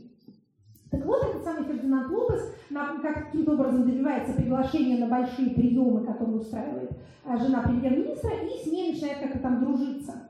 И она по легкомыслию своему обещает ему от имени мужа поддержку на выборах. А муж ее, знает, ничего не знает об этом. Муж такой немножко аутичный э, человек, погруженный полностью в свои э, обязанности. Это вот такой этот Полтенет Полисер, идеальный троллоповский джентльмен и идеальный троллоповский э, государственный деятель такой вот настоящий патриот, который не хочет ничего для себя, который исключительно вот заботится о родной Англии, очень много работает, при том, что у него нет необходимости работать за деньги, но, в общем, при этом он не очень понимает людей, общается он с внешним миром через свою жену, а потом, когда вот в конце, в последнем романе она умирает, он остается совершенно дезориентированным человеком, который не знает ни, ни своих детей, ни, ни вообще никаких других людей, ни как мир устроен, то есть он вот совершенно там э, переживает очень сильно по этому поводу. А вот, в э, этом самом романе он вдруг обнаруживает, что жена его кому-то что-то наобещала, кому-то неизвестно кому. А, об этом начинает писать пресса, что вот он Фердинанд Лопес, типа восходящая политическая звезда, любимец герцогини, вот это вот все. Значит, он в ужасе в полном, он ему дает каких-то денег, чтобы тот, значит, заткнулся. А, он идет на выборы и проигрывает эти выборы, а, тем временем его там собственная женитьба тоже чрезвычайно неудачно а, складывается, и дальше этот Фердинанд Лопес бросается под поезд. Он кончает с собой посредством а, таким вот способом. Значит, надо а, сказать, что, как и в а, России, в Британии поезда тогда чрезвычайно новая а, штука, в общем, а, предмет всяких размышлений и удивлений, новая деталь в пейзаже, кто-то переживает по поводу того, что вот всю нашу а, прекрасную зеленую Англию перерезали а, эти уродливые железные дороги, дым от паровозов, и куда это мы так торопимся, что так быстро ездить. В общем, вообще это все грешно и плохо. Мысли о том, что надо бы запретить ездить по воскресеньям, потому что надо соблюдать воскресный покой вообще в церковь ходить. В общем, всякая такая на эту тему мысли. А в России это тоже довольно-таки новая вещь. Ну, там в 1938 году была у нас открыта эта игрушечная царскосельская железная дорога, но а, масштабное а, железнодорожное строительство началось в 70-х, в конце 60-х, 70-х годах. В Лондоне в 61 году открыт метрополитен. Как любят говорить экскурсоводы, тот год, когда в России отменили крепостное право, в Лондоне открыли первую станцию метро. А что а, хорошо полезно понимать про лондонский метрополитен? Это преимущественно наземный транспорт, а не подземный. Это только московское метро, рассчитанное на ядерную войну, исключительно прячется под землей на большой глубине. В большинстве городов Европы, где, если вы там были и видели там а, метро, то оно а, заезжает иногда в туннель, но в основном оно едет по поверхности. А точно так же и лондонское метро преимущественно идет по поверхности с небольшими подземными участками, такими скорее а, соединительными. А, может кто-нибудь помнит рассказ Конан Дойля, один из рассказов о Шерлоке Холмсе, а, планы Брюса Террингтона про то, как украли секретные чертежи подводной лодки, а потом их нашли в кармане молодого человека, который, как все думают, попал под поезд. Помните? Его там подозревают в том, что он их украл с целью продать, а потом оказывается, что там брат высокого чина в Адмиралтействе, на самом деле немецкий шпион. А это все перед Первой мировой уже, в общем, плохие времена, а нехорошие. Так вот, э, к чему я это все рассказываю. А, Шерлок Холмс догадывается, что молодой человек вовсе не ехал ни в каком поезде, и вовсе он не попал под поезд, а что его положили на крышу вагона метро, наклонившись из окна дома, под которым, мимо которого этот поезд проезжает. Так вот, возвращаясь к нашему несчастному Фердинанду Лопесу. Значит, он на одной из а, станций пересадок идет сначала, ест какую-то котлету в местном э, ресторане, и даже, как там пишет автор, шутит с официанткой. И потом он совершенно так же, как Анна Каренина, э, стоит перед приближающимся поездом, выбирает глазами место, куда ему встать, и, опять же, практически э, теми же словами описывается, как он твердым легким шагом, быстро, но не торопясь, он спускается туда между рельсами, ну и, в общем, таким образом кончает с собой. А говорить о том, что Толстой заимствовал сюжетный ход, конечно, будет несколько а, глупо, потому что ну, сама идея, то, что человек может покончить собой, бросившись под поезд, она не то чтобы а, очень оригинальна, а, она, я думаю, что не только в этом романе встречалась. Что интересно? Интересно, ну, конечно, совпадение дат. Интересно, что это автор, которого он явно читал. Интересно, что в, во всем этом цикле романов имеется другая сюжетная линия, напоминающая Анну Каренину еще больше – а именно линия, связанная с Дюльтером. А британская литература вообще славится а, своим а, целомудрием, в отличие от а, литературы французской. Там, в общем, супружеская измена не то чтобы является таким вот привычным сюжетом. Тем не менее, значит, вот это такие прелестные атмосферные иллюстрации к изданиям Троллопа, которые тогда же были сделаны, когда все эти книги выходили, они мне нравятся сами по себе, поэтому Поэтому, собственно, вы на них э, тоже будете смотреть. А вот это вот э, героиня, а это леди Лора, леди Лаура Кеннеди, которую я считаю прото Анны Карениной. Почему? Значит, о чем там э, идет речь? А, это самая леди Лаура, это дочь э, члена кабинета, многолетнего э, министра, составившегося на государственной службе, э, значит, графа, точнее говоря, как это называется в британской номенклатуре, Эрла. А, женский вариант будет Countess, как бы графиня, но а, это более высокий титул, чем те графы, к которым мы привыкли в России. Но тем не менее. А при этом она фактически беспреданница, потому что ее деньги ушли а, на выплату долгов ее брата. Это тот самый э, возбудимый рыжий молодой человек, который дрался на дуэли. А она э, хозяйка салона своего отца и очень политизированная такая. А, девушка, которая интересуется а, всеми этими парламентскими политическими делами и, в общем, в этом деле тоже хочет участвовать. Они там все очень досадуют, у Троллопа все-таки энергичные женские героини, что вот, мол, мало того, избирательного права нет, так вообще нельзя никак влезть и поучаствовать в этом деле, кроме как поддерживая каких-то мужских кандидатов, членов парламента и членов правительства. В парламенте имеется то, что называется Ladies Gallery, галерея для дам, э, практически как в самом, в мечети, такая закрытая галерея, на которую пускают женщин, они могут слушать парламентские речи. Это все вообще чрезвычайно светские события. Троллоповские персонажи живут по этому календарю. Сессии, каникулы, распуск парламента, все это события, также определяющие ход их светской романтической жизни, как, в общем, традиционный сезон. Ну, собственно говоря, по русским романам мы тоже понимаем, что такое светский сезон, да, от Рождества и до поста а, а летом праздники на даче, главный сезон балов – это зима, это рождественские праздники, там, в общем, происходит а, знакомство и а, потенциальные свадьбы также намечаются. Так вот, в английском варианте плюс к этому еще есть а, сезоны парламентские, да, выходят послушать прославленных ораторов, если известно, что какое-то там дело а, обсуждается интересное, то а, весь Лондон прибегает туда на это все смотреть. Так вот, эта самая леди Лаура мечтает для себя о каком-нибудь а, общественном положении, при этом, при этом у нее нет своих денег. Значит, это вот, а, вот вот обаятельный молодой человек с бородой, это, собственно, Финиас Финн, ирландский депутат. Он молодой красавец, а он полон амбиций и всяческого красноречия, и у них некая любовь.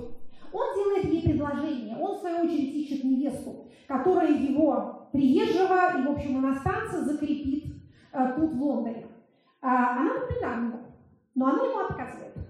И она выходит замуж за другого. Она выходит замуж за некого человека по имени мистер Кеннеди, а который тоже член парламента, там все члены парламента, других вообще не бывает, и который кандидат на вхождение в следующее правительство, он действительно становится министром. Она говорит, что вот я не могу, у нас, значит, типа вот с вами-то э, денег нету, я не должна, я тут должна что-то там жертвовать собой.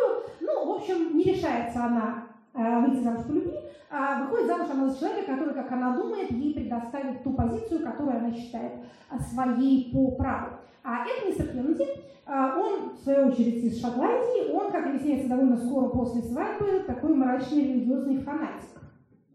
Он пресвитерианец, то есть он там, опять же, не будем углубляться в религиозные э, течения того времени, но, в общем, он очень-очень религиозный человек.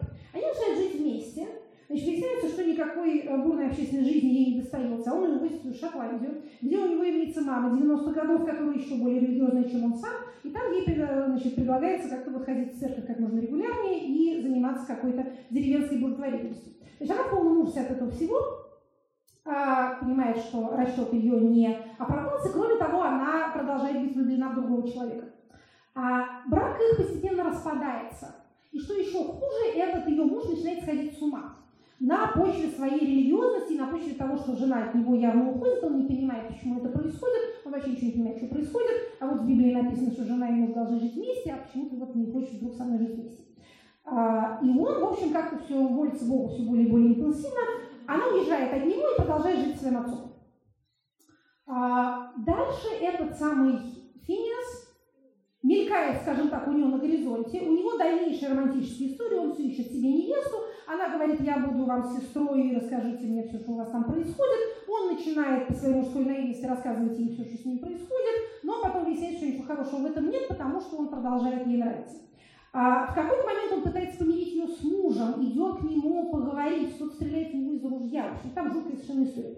К чему я рассказываю вам все эти подробности того, как бывает неудачно складывается у людей семейная жизнь? А моя версия состоит в том, что этот мистер Кеннеди – это такой плохой Каренин. Он действительно немножко Каренин, высокопоставленный чиновник, человек, который хочет сделать все правильно, человек, который сталкивается с некой живой жизнью в виде своей жены. А, это наиболее э, дешевый способ столкнуться с живой жизнью. А, и он не может ничего с ней сделать, у него начинает ехать его без того не очень прочная крыша, он находит э, утешение в религии. А это одна часть, э, значит, так сказать, образа Каренина в творчестве Энтони Троллопа. Второй Каренин, Каренин 2, это упомянутый мною, собственно, главный герой, вот этот вот Плантагенет Полиса. Это, так сказать, хороший Каренин. Тоже человек не очень сильно э, понимающий, э, что в жизни происходит, живущий. Но определение «министерская машина», которое в злобе своей Анна Каренина дает своему мужу, она, в общем, подходит к э, Платагенету Полису, будущему герцогу Омниум, к этому самому премьер-министру. Да, он тоже министерская машина. Он живет среди того, что у них называется Blue Books, синие книги, это сборники а, парламентских а, стенограмм. А, он тоже не очень понимает эту самую свою жену, она у него тоже такая немножко Анна Каренина, и у нее тоже есть какая-то симпатия на стороне. В самом первом из, э, сейчас вернемся на минуточку сюда, в самом первом из э, пойсеровских романов, собственно, почему может ее простить, ее надо прощать, она едва не убегает из дома с таким Вронским, э, с, со своим, э, так сказать, ну не то чтобы бывшим женихом, но с неким человеком, э, который нравился ей до свадьбы, и от которого ее быстренько выдали замуж э, за человека более э, надежного, но там все кончается хорошо, потому что, еще раз повторю, э, Полисер – это хороший Карен. Он понимает вдруг, что происходит что-то не то, и он уезжает с ней в Италию со своей женой, отказываясь от назначения, которого он ждал, которого он страшно хотел. То есть в Анне Карениной Вронский уезжает сам в Италию, да? а тут муж забирает свою жену. Там есть совершенно душераздирающая сцена, когда к нему приходит э, такой совсем старый герцог закулисный кукловод всех этих там э, правительственных э, перемен и говорит ему, ну вот, дорогой друг, значит, я так рад, так счастлив, вот это вот место э, Chancellor of the Exchequer, э, это на наши, в наших терминах нечто среднее между э, председателем Центробанка и министром финансов, вот оно ваше. А вот вы так молоды, вообще никто в таком возрасте, только там великий Пит а, был в ваши годы, значит, премьер-министром, вот вы а, становитесь на эту прекрасную должность, так как вы хотели, вот мы сейчас будем реформировать тут десятичный счет вводить. Ура! А тот говорит, я отказываюсь. Он говорит, как вы отказываетесь? Для чего? Нет, извините, мы должны тут сейчас срочно ехать в Италию. Он говорит, ладно, а что такое? Ну вот это нужно для моей жены. А еще ей нужно, что она болеет, там, типа, помирает, на что тут. Отвернувшись к окну и скрывая слезы, говорит, есть вещи пострашнее, чем смерть. В общем, это некий переломный момент в его собственной душевной истории, потому что для него вот этот вот, э, этот политический процесс, для него это вся жизнь. И вдруг он жертвует тем призом, который уже, э, которому он протянул руку для того, чтобы вот как-то наладить свое семейное существование. Они едут в Италию, а она возвращается оттуда а, беременной, как бы там намекается, что до этого он тоже все никак не мог э, уделить внимание этому вопросу, а, был недосуг, а тут вот, пожалуйста, а, она рожает долгожданного наследника, будущего, соответственно, герцога, который в последних томах там тоже будет в парламент баллотироваться, как там у Гоголя тоже будет содержать трактир, они все содержат этот трактир. А, в общем, у него все получается как-то хорошо, его жена тоже начинает к нему лучше относиться. А, и, в общем, постепенно его понимает, хотя его понять очень трудно, он там не выражает никак э, своих чувств наружно, когда она ему говорит, что, знаешь, что я вообще от тебя хочу уехать, э, она ему говорит, ну ты же, я тебе не нужна, ты меня не любишь. Он говорит, да нет, а? Вот, я люблю, наверное. Вот, в общем, вот такой вот, э, такой вот человек. Это, опять же, по, э, по моей версии, это хороший вариант с Карениным, потому что они там потом э, рожают еще двоих детей, он действительно становится премьер-министром. Кстати, этот момент максимальной супружеской любви, тут она начинает им восхищаться, говорит, боже мой, слушай, какой что молодец, вот ты премьером стал, тут я значит, поняла, как я удачно вышла замуж. И он, бедный, страшно польщен этим фактом, потому что она никогда особенно к нему не была так уж сильно расположена, а тут вдруг, ну, у этого тоже появляется своя оборотная сторона, потому что она слишком активно себя ведет, как ей кажется, поддерживая эту самую э, хрупкую коалицию своей бурной светской жизни, что ведет нас к казусу бедного Фердинанда Лопеса, бросившегося под поезд. Так вот, значит, это, э, так сказать, позитивная, э, позитивный вариант развития каренинского сюжета, но а в чем, собственно говоря, моя мысль, в чем мой финальный вывод? Я думаю, что Толстой, читая все это дело, у него как-то это откладывалось в голове. Вообще говорить о том, что кто-то у кого-то переписывает а сюжеты, это, конечно, а, ну, как бы это, это плохое литературоведение. Конечно, когда читаешь там, повести Пушкина и видишь поразительное сходство с Вальтер Скоттом, который тогда был не детским писателем, каким он сейчас считается, а, можно сказать, э, передовым автором для всей европейской литературы, и Бальзак в предусловии человеческой комедии писал с почтением, что вот Вальтер Скотт нам открыл глаза на то, как надо писать, давайте будем так писать. А ты был, когда видишь, что там э, капитанская дочка – это смесь Уэверли и Роброя, а, э, например, Дубровский – это умермурская невеста, а то некоторые отрок берет, когда это видишь первый раз, но потом понимаешь, что это не заимствование и, конечно же, не переписывание сюжетов. Это перцепция, а русская литература литературу догоняющего развития, если воспользоваться экономическим термином, а, конечно же, а, была вот эта вот мысль, а как, если это переписать на наши, если это перевести на наши деньги, если это переписать на наши реалии, что а, из этого получится. Но а главная эта мысль моя даже не, не в том, что было некое подражательство, а в том, что европейский культурный процесс – это единый культурный процесс. А почему я говорю вначале, что Кролоп не переведен у нас, и вот эти вот довольно очевидные линии сходства между ним и Толстым не очень сильно отражены в нашем литературоведении. Я нашла одну только статью на русском языке, которая эти параллели э, проводит. Там еще, кстати, в этой самой статье довольно интересно, еще покажу красивые картинки.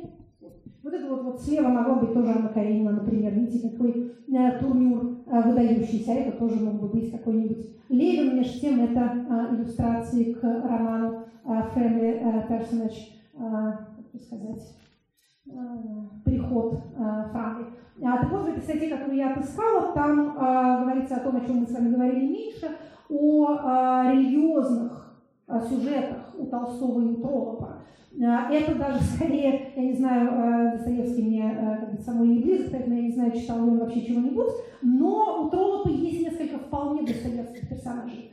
А, метущийся нищий священник, который, значит, работает в каком-то приходе заселенном пролетариатом и ходит там, и что-то пытается э, внушать какие-то мысли, а тем временем его там одолевает дьявол, он испытывает сомнения в вере, э, значит, он там то думает сделаться католиком, то почему-то главный соблазн для приличного верующего англичанина это сделаться католикам подпасть под обаяние э, значит, папского престола. А, или наоборот, может быть, ему сделаться атеистом, потому что у него там дети померли, и где же Бог, куда же он смотрит, как же так. Это вот этот вот самый э, мистер Кроули, такой, который в баршестерском цикле персонаж проходной, а в одном из романов центральный, его там обвиняют в воровстве. В общем, вот это вот такой абсолютно Достоевский Или, например, священник, который почувствовал сомнение в вере, а, бросает свой богатый приход и уезжает значит, в какой-то бедный, а, ну бедный, он наоборот богатый, но индустриальный страшный северный город, условный там Бирмингем, а, бросает свои зеленые лужайки, потому что вот он не может больше своей совестью примириться, почему он должен значит, там жить, потому что вот он больше вот не верит он в Бога так, как он верил в него а, раньше. Или в а, этом самом бар, барчестовском цикле первый роман а, «The Warden», а, «Смотритель» или «Попечитель», а, пожилой священник, который занимает такую должность синекуру, а, он попечитель приюта для а, пожилых а, который по завещанию некоего средневекового еще жителя этого города а, много-много веков значит, э, продолжает функционировать на оставленные деньги, которые к вопросу о стабильности значит, там лежат в банке и приносят новые деньги, содержится этот а, приют, и одновременно выплачивается ему значит, некое содержание. И тут вдруг молодой радикальный журналист начинает кампанию в прессе по поводу того, что эти деньги распределены несправедливо. Вот смотрите, сколько уходит на этих стариков, а сколько получает ни за что а вот этот вот самый священник. И тот сначала, значит, как-то возмущается этим всем, потом читает и думает, боже, а если он прав, а если действительно, как же вот несправедливость. И, в общем, он отказывается от а, этого прекрасного места и уходит оттуда со своей дочерью, значит, под руку в никуда, потому что, вот, опять же, совесть ему а, не позволяет. Так вот, возвращаясь к перцепции подражательству и единству э, культурного поля. А не хочется, конечно, говорить о том, что э, российское литературоведение как-то замкнуто в русскоязычном пространстве э, и не особенно знает иностранные языки, не особенно э, рассматривает вот это вот единое поле. Э, собственно, мысль моя не в том, чтобы кого-то обвинять в недостаточной грамотности. Просто когда мы извлекаем русскую литературу из русской литературы исключительно, когда мы рассматриваем ее как некий цветок на этих снегах, распустившийся вот так вот самопроизвольно, мы э, на самом деле не придаем ей э, самобытности и своеобразия, а мы делаем ее более бедной, вырывая ее из этого общего контекста. Образованные русские люди, и писатели, и читатели, и критики, они жили в этом общем пространстве. Они действительно все читали и прессу, и билетристику своего времени. А, мы э, недооцениваем степень глобализации, потому что мы немножко ушибленные советской властью, да, которая строила эту изолированную вселенную, а ведь до этого не было этой изоляции. Она была для э, там, необразованного сословия, для бедных, понятно, но для образованного класса а, ее не существовало. А, дело не только в там, свободе передвижения, но и вот в этой вот свободе общения, в этом а, чтении, восприятии всего того, что в мире, ну, в первом мире, как мы сейчас говорим, в цивилизованном мире происходит. То есть, когда ты помещаешь свое знакомое в этот общий контекст, тебе оно как принято говорить, э, открывается с каких-то новых граней. Ты из этого не делаешь вывод, что смотрите, Толстой взял да и переписал, а, значит, по русскими буквами, разумеется, нет. А может быть, самое грустное различие между этими двумя, а, ну, не буду говорить писателями, между этими двумя художественными вселенными, состоит в том, что а, у Толстого, Вани Карениной, как вы помните, Левин тоже, или как в Ясной Поляне он правильно говорит, Левин, да?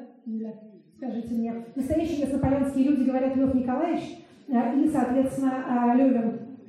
А, так вот, герой Анны Карениной тоже едет на губернские выборы. Вы помните эту сцену. Ну и, разумеется, с точки зрения автора, все это глупости и суета, и только, значит, такой э, верхогляд и поверхностный либерал, как Стив Облонский, может вообще э, этим интересоваться, а Левин, погруженный в серьезные дела и в свои мысли о земле и мужике, и в соотношении мужика с землей, он даже не может понять, где там белые шары, где черные, и какая партия должна победить, какая проиграть. Между тем, это, понимаете, что обидно, это 60-е годы. Это эпоха великих реформ. Если вообще чем нам есть гордиться в нашей истории, только это этим. А, той системой земств, которая тогда была создана, той системой судов, которая тогда была создана, одной из лучших в мире. И суды, и адвокатуры, и суды присяжных. Ладно, в это лучше даже не углубляться, это слишком обидно. А, так вот, все это тогда было и происходило. И это было на самом деле важно. А, но Лев Николаевич как-то упустил эту эпоху, не считал это серьезным. Как он не считал серьезными многие социальные процессы, которые потом происходили уже на его глазах в конце века и в самом начале XX века. И в «Войне и мире», когда князь Андрей начинает общаться с Аспиранским и писать раздел в уложении о законах, раздел «Права лиц». Помнит кто-нибудь? Эти его занятия. А потом он встречает Наташу на балу и думает, да ну что я ерундой это занимаюсь какой-то. Э, как там написано, что он вспомнил э, там дрона старосту и своего кучера, э, как вот там Вавилу, попытался приложить к ним то, что он писал в этом разделе «Права лиц», и удивился, как он мог заниматься таким пустым делом. А вот и зря. Значит, от общения с Наташей ничего хорошего, как мы помним, не произошло, только его загнала в могилу. А, а права лиц – это важная штука. А реформы Спиранского были тоже важная вещь опять же, не, не отходя слишком сильно в сторону, это был проект э, долгожданной русской конституции, который все время откладывается какими-то чрезвычайными событиями. Один раз восстание декабристов ее отложило, другой раз убийство Александра II сделало ее невозможной. А это все а, на самом деле некие сюжетные линии, которые могли бы а, привести к, к другому развитию сюжета, чем нежели они привели. Вот это вот Э, вот, вот легкомысленное пренебрежение внешними формами э, гражданской жизни, оно, э, скажем так, дешево стоит, но дорого обходится. Легко смеяться над формальностями, легко смеяться над губернскими выборами, как, опять же, там написано, Стива посылает телеграмму насчет того, кто выиграл, а Долли, получившая эту телеграмму, только вздохнула о рубле, потраченном на этот самый телеграфный перевод. Но, тем не менее, Э, тем не менее, те э, противоречия, о которых мы говорили, описывая э, британскую электоральную систему, могли бы привести к социальному взрыву. Близко там было к этому, очень близко. Индустриализация, урбанизация и промышленная революция – это три ингредиента, три алхимических элемента, которые дают взрыв на выходе.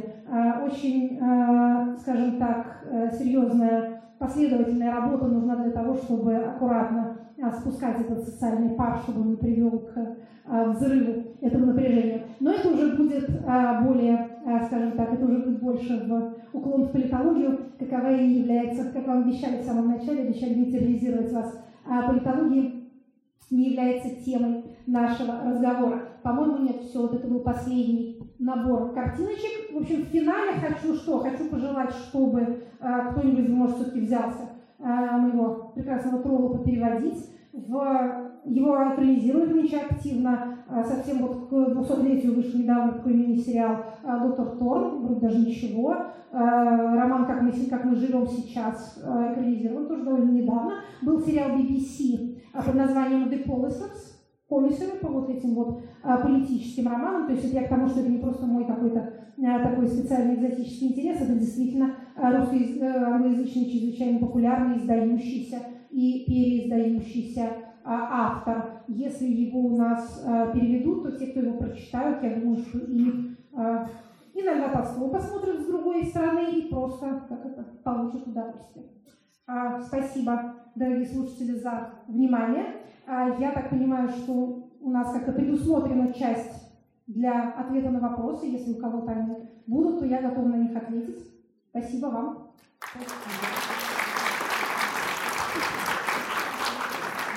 Если есть вопросы, поднимайте руку, я буду подходить и давать микрофон. Вопросы можно не только по теме лекции задавать, как я предположу. Так, вздох облегчения пронесся. Что-то никто не хочет спросить, о чем все кончилось там. Знаете, я вам перескажу еще парочку романов. Нет? Здравствуйте, меня зовут Денис. Uh, у меня вопрос такой, больше не по сути лекция. А как вы составляете список литературы для чтения? Как вы вообще читаете? Идете ли библиотеку домашнюю? Спасибо. Uh, я думаю, что имеется в виду, если у меня какое-то сознательное планирование uh, моего чтения, а вы знаете, нет, тут не могу э, как-то себя никому представить образцом. Я знаю, что есть люди, у которых есть дневники чтения, есть всякие специальные чудные программки в телефонах, которые позволяют э, строить планы и потом отмечать их выполнение. А у меня ничего такого нет. У меня есть некие, некие пятна интересов, которые я, на которые я ориентируюсь. Но, понимаете, конечно, большая часть нашего чтения сегодня – это чтение по работе, это бесконечный поток Э, там, политической публицистики и э, научных статей, э, абстрактов научных статей и прочего, то, что нужно читать по моей непосредственной специальности. А поэтому какое-то то время, которое остается на то, чтобы почитать что-нибудь для себя, а, оно, конечно, уже как бы его жалко тратить на что-нибудь такое а, серьезное, поэтому хочется почитать что-нибудь такое давно, давно любимое и известное. А я читаю, ну вот, я читаю британскую литературу, это моя некоторая такая а, персональная любовь. Я люблю а, русскую литературу второго ряда, скажем так. А, ну, первый ряд он быстро заканчивается, у нас наша литература молодая и немногочисленна, а, ее можно перечитывать бесконечно, но ее мало а, просто физически, опять же, русского троллопа не родилось, но есть довольно много всех симпатичных авторов, там, первой трети, первой половины XIX века, конца XVIII, которых приятно всегда читать. Поэтому вот нет, я не могу сказать, что вот у меня есть план. Я не очень хорошо слежу за новинками литературы. Э, когда-то там э, раньше читала каждого периода, который выходил, но он на 12 сломался. Э, вот, это уже невозможно, сил нет никаких. Поэтому вот то, что активно там обсуждается, рекламируется, иногда интересно почитать. На самом деле нет, я не хочу сказать, что вот там мода, и не стоит обращать на нее внимание.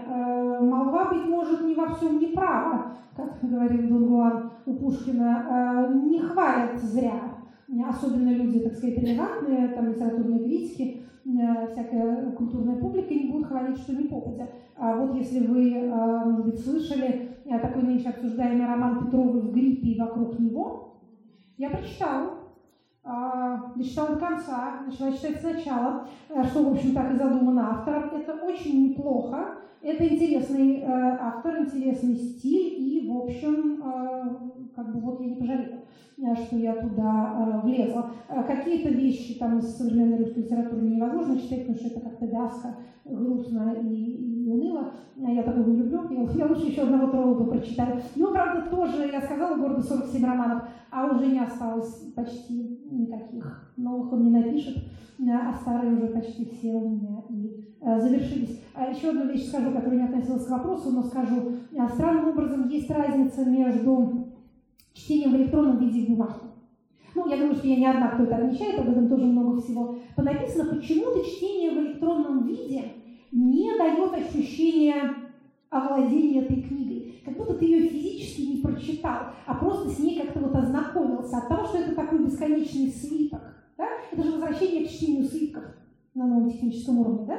А, от страниц к единому полотну. И от того, что нет этого движения слева направо и перелистывания страниц, почему-то тебе кажется, что я как будто не понарошку прочитал, как-то вот не по-настоящему. Но, видимо, это просто какие-то поколенческие дела наши э, младшие современники и потомки уже, видимо, будут читать исключительно в электронном виде. Вот э, наоборот, то, что ты читаешь по работе, можно читать только в электронном виде, потому что в книге бумажной нет ни часов, ни встроенного поиска. Это так ужасно, то есть как вот ее вообще, как ее читать, когда там нету даже Ctrl-F нельзя нажать.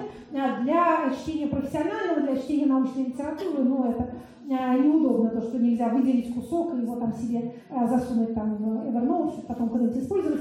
А, это понятно. А вот такую вот художественную литературу почему-то кажется, что лучше читать на бумаге. Не знаю, ответил я на ваш вопрос, по-моему, нет, но, но зато рассказал о том, о чем мне захотелось рассказать. Это преимущество оратора. Он может говорить приблизительно о чем угодно.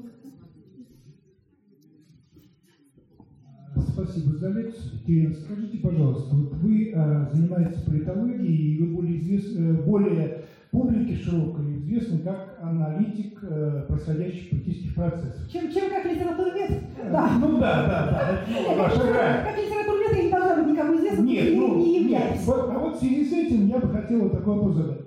А, ну, вы упомянули о догоняющем типе развития, все это понятно.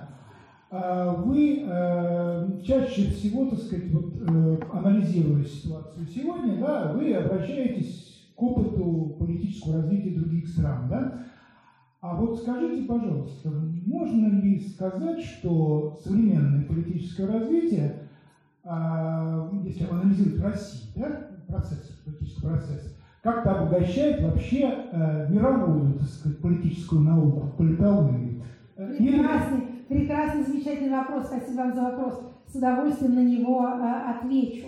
А, мы с вами находимся в невероятно выгодном положении в этом отношении. А, я, правда, не уверена, что кто-то, кроме политологов, сочет его выгодным, но на самом деле это просто сокровище. Мы, с одной стороны, а, такой вот очень интересный и трансформирующийся на глазах, на изумленных глазах исследователей политический режим, а с другой стороны, у нас имеется все-таки некоторая научная школа и научная культура, которая позволяет это описывать. То есть мы есть болезнь и мы есть и врач одновременно.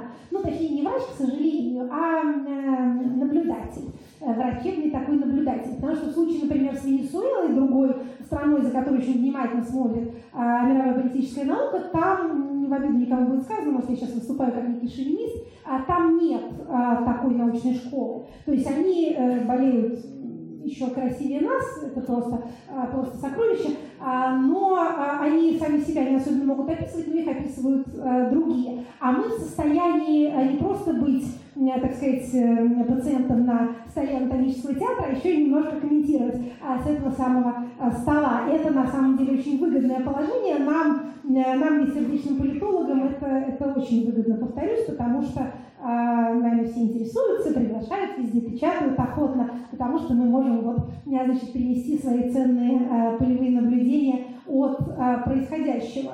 Ну, все социальные науки немножко бессердечные, политология тоже. Я помню, как даже меня несколько поразило, когда в Зимбабве происходили вот эти вот события с Мугабе, недавние, может быть, помните, может быть, не помните. Опять же, там политологи все слетелись как вороны, просто будет нам обед в чистом поле под ракетой, и богатырь лежит убитый. Ой, значит, а, так вот, это действительно интересно, персоналистская автократия, многолетняя, при этом немножко партийная автократия одновременно, то есть там партия правящая является а, инструментом а, кадровой ротации и а, некий там механизм преемственничества она действительно обеспечивает и обеспечила, при этом там были элементы и а, военной диктатуры, которые в ходе исторического процесса немножко сошли на нет, в общем, очень интересно. А, так вот, а, я помню, как я наблюдала за подзамочным диалогом, а, разговором многосторонним в Фейсбуке между светилами, классиками, живыми современной политической науки, а, которые, значит, вот там на своем профессиональном языке действительно как, э, как врачи это дело обсуждали. Так вот, тут могу сказать, что даже у меня некоторый холод по спине пошел, представила я себя на месте зимбабвийца, который, конечно, никогда все не прочитает, но они там пишут, да, смотрите, коллега, вот как вы предсказывали, да, вот такое вот произошло, а как вы думаете, а резня-то будет у них? ну, вот там, там-то была, значит, в Мозамбике была, я помню, там был еще, ой, интересно было так читать, он написал такой хороший, вот, а тут, ну, может быть, может не быть, вот если так пойдет, то, скорее всего, будет, если так, то не будет, там, значит, какие-то там племена, там что-то там между собой э, как-то общаются, а вот этот вот, значит, персонаж, вот за ним последим, он перспективный, а это нет, это уже не жилец, вот, вот, да, ну надо же. А вы будете про это писать? Или да я вот, вот только что приехала там откуда-то из какой-то другой там крученного барака, а, значит, сейчас вот руки помою и подумаю, да, мне надо бы написать интересный, интересный случай. А вот а, это, собственно говоря, а, политология, она такая. Поэтому да, мы с вами а, очень увлекательный на самом деле кейс. А мы э, такой вот э, промежуточный политический режим, вроде бы мы персоналистская автократия, но вот я придерживаюсь той научной позиции, которая расходится с научной позицией многих моих западных коллег, э, что не совсем мы персоналистская. А я вообще начинаю постепенно в ходе своей собственной научной эволюции переставать верить в существование персоналистской автократии. Мне кажется, что механизмы принятия решений и механизмы распределения власти в современных обществах работают по-другому, политические системы а, построены по-другому, роль личности в них меньше, чем принято полагать, что, может быть, мы по привычке а, персонализируем те процессы, которые на самом деле не являются персонализированными. Но это, опять же, э, прошу прощения за уход в некие э, теоретические дебри моей науки, но тем не менее, да, мы очень интересные, про нас много все пишут и исследуют и наблюдают. А я сама являюсь гордым автором, там, ну, например, главы в э, книге, которая сейчас вот вышла в издательстве э, которая называется The New Autocracy, новая автократия. Это такое вот описание российской политической системы, в которой каждую главу писали два специалиста, один российский ученый и один ну, как предполагалось первоначально, там младший, так сказать, аспирант Калифорнийского университета, но потом эта схема немножко поплыла, но тем не менее, как бы старший русский автор и младший там американский или в моем случае британский автор, это будет такое интересное. Я думаю, что описание, моя глава там называется «Парламентаризм и законотворчество».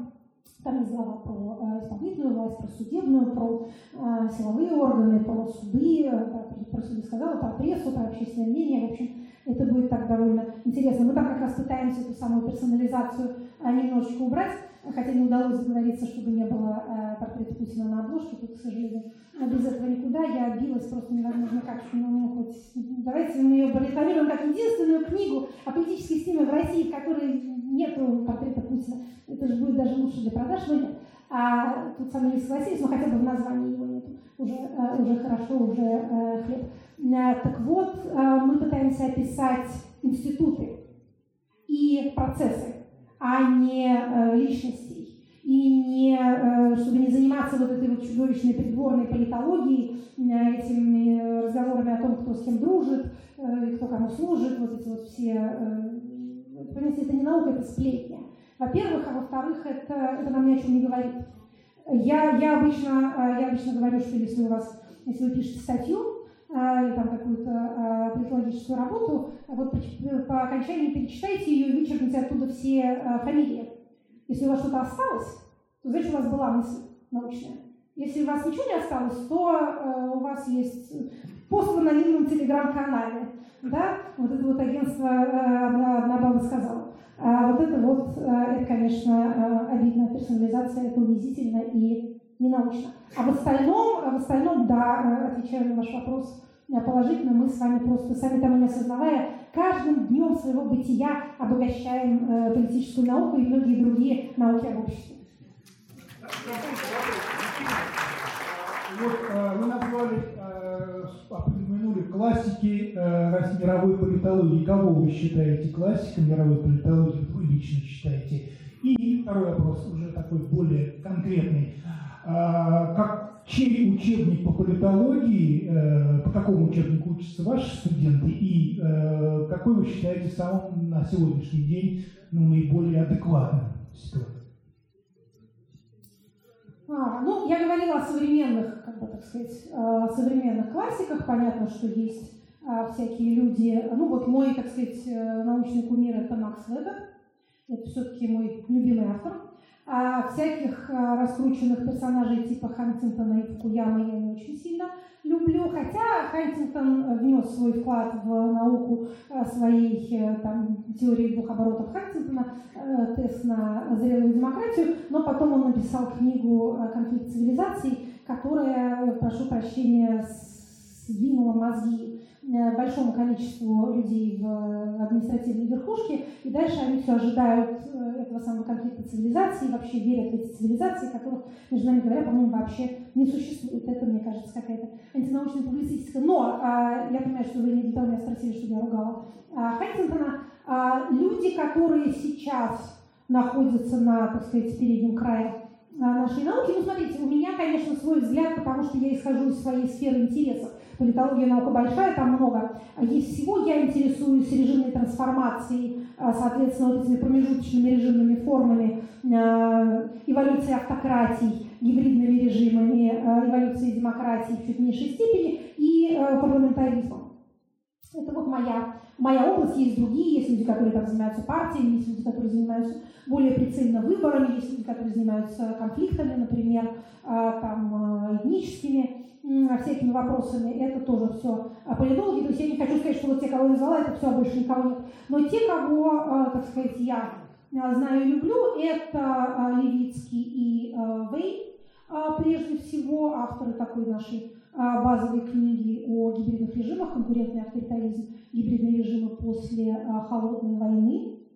Это, ну, например, Барбара Геддес, а, автор исследований о автократиях, авторитарные режимы а, и их трансформации. А, например, Дженнифер Ганди, человек, который писал о, много о Латинской Америке, Вообще максимум того, что мы знаем о промежуточных полуавтократиях, конкурентном авторитаризме и втором авторитаризме, это во многом на латиноамериканском материале, поэтому, конечно, каждый уважающий себя русский политолог должен интересоваться Латинской Америкой, там именно он найдет наиболее валидные, скажем так, параллели, и не должен интересоваться Иваном Грозным и вот этими всеми колеей, прости господи, историческими аналогиями. Вторая вещь, которую надо вычеркивать из любого текста после фамилии, это исторические аналогии. Вот это тоже, я всегда очень как-то их не люблю и преследую. А, или выявив историческую аналогию, а, определи отличие. Вот тогда у тебя в руках останется какое-то зерно, которое имеет ценность. А сходство – это ровно то, что не важно. А, так вот, а, кого я еще а, назвала, значит, Магалони назвала, а, а вот Беатрис Магалони, да, тоже, кстати, тоже вот политолог по автократии. Много женщин в нашей сфере, как вы а, можете а, видеть.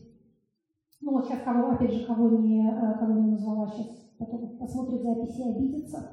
А, много есть людей хороших. На самом деле у нас цветущая, прекрасная наука, которой каждый а, новый день дает новый а, богатый эмпирический материал. И на самом деле в России сейчас есть очень интересные исследователи и молодые ученые, которые пишут всякие высшей степени увлекательные вещи, я читаю и прям горжусь. Вообще, кто не знает, у нас происходит буквально таки интеллектуальный ренессанс как в публицистике, так и в науке, если отодвинуться от каких-то, ну, скажем так, если предоставить мертвым хоронить своих мертвецов и не смотреть на какие-то так называемые старые школы, которые еще не успели отклеить от себя этикеточку марксизма-ленинизма и научного коммунизма и переквалифицировались быстренько в политологи, это все беда. Вот, ну, грустно, конечно, видеть, что один из самых цитируемых российских, прости господи, политологов но авторов в этой сфере это Дугин, э, его иностранцы любят цитировать, потому что он такой пугающий, э, соответственно, хорошо как напугать страшные истории про Россию. Но, э, тем не менее, если вот это вот весь исторический мусор как-то убрать, то откроется у нас чрезвычайно много всего интересного. У этого интеллектуального ренессанса есть две причины. Одна лесная для нас, другая менее лесная. Лесная причина состоит в том, что а, понимаете, вот тот уровень а, политического анализа, тот уровень политического обобщения, политической философии, который мы встречаем в а, нашей интеллектуальной публицистике, я могу сказать, поскольку я читаю то и другое, и третье, в там, британской и американской прессе этого сейчас нет. Вы этого не найдете. Так вот, одна причина лесная для нас стоит в том, что там как-то все сейчас, ну, в частности, в, в американских средствах массовой информации они все воюют там, с бедным Трампом, э, как будто важнее дела нет, поэтому они э, немножко э, больше погружены в эту политическую конъюнктуру, но у них влияние больше, между нами говоря, поэтому они туда и погружаются. Вторая причина, менее лестная, состоит в том, что там эта вся политическая философия была написана уже во времена Гоббса, Лока, Берка, Томаса Пейна и так далее, великих политических философов 18, 18, 19 века, у нас этого во многом этого еще нет. Поэтому мы сейчас пытаемся определить, что такое для нас государство, что такое для нас свобода, что такое политический процесс, кто его участники, что такое механизмы принятия решений, что такое группы влияния, и в то время как есть, естественно, большое количество пропагандистского мусора или вот этой вот литературы сплетен, есть и люди, которые пытаются подниматься на этот уровень общения и понимать и формулировать, что происходит. Это на самом деле очень интересно.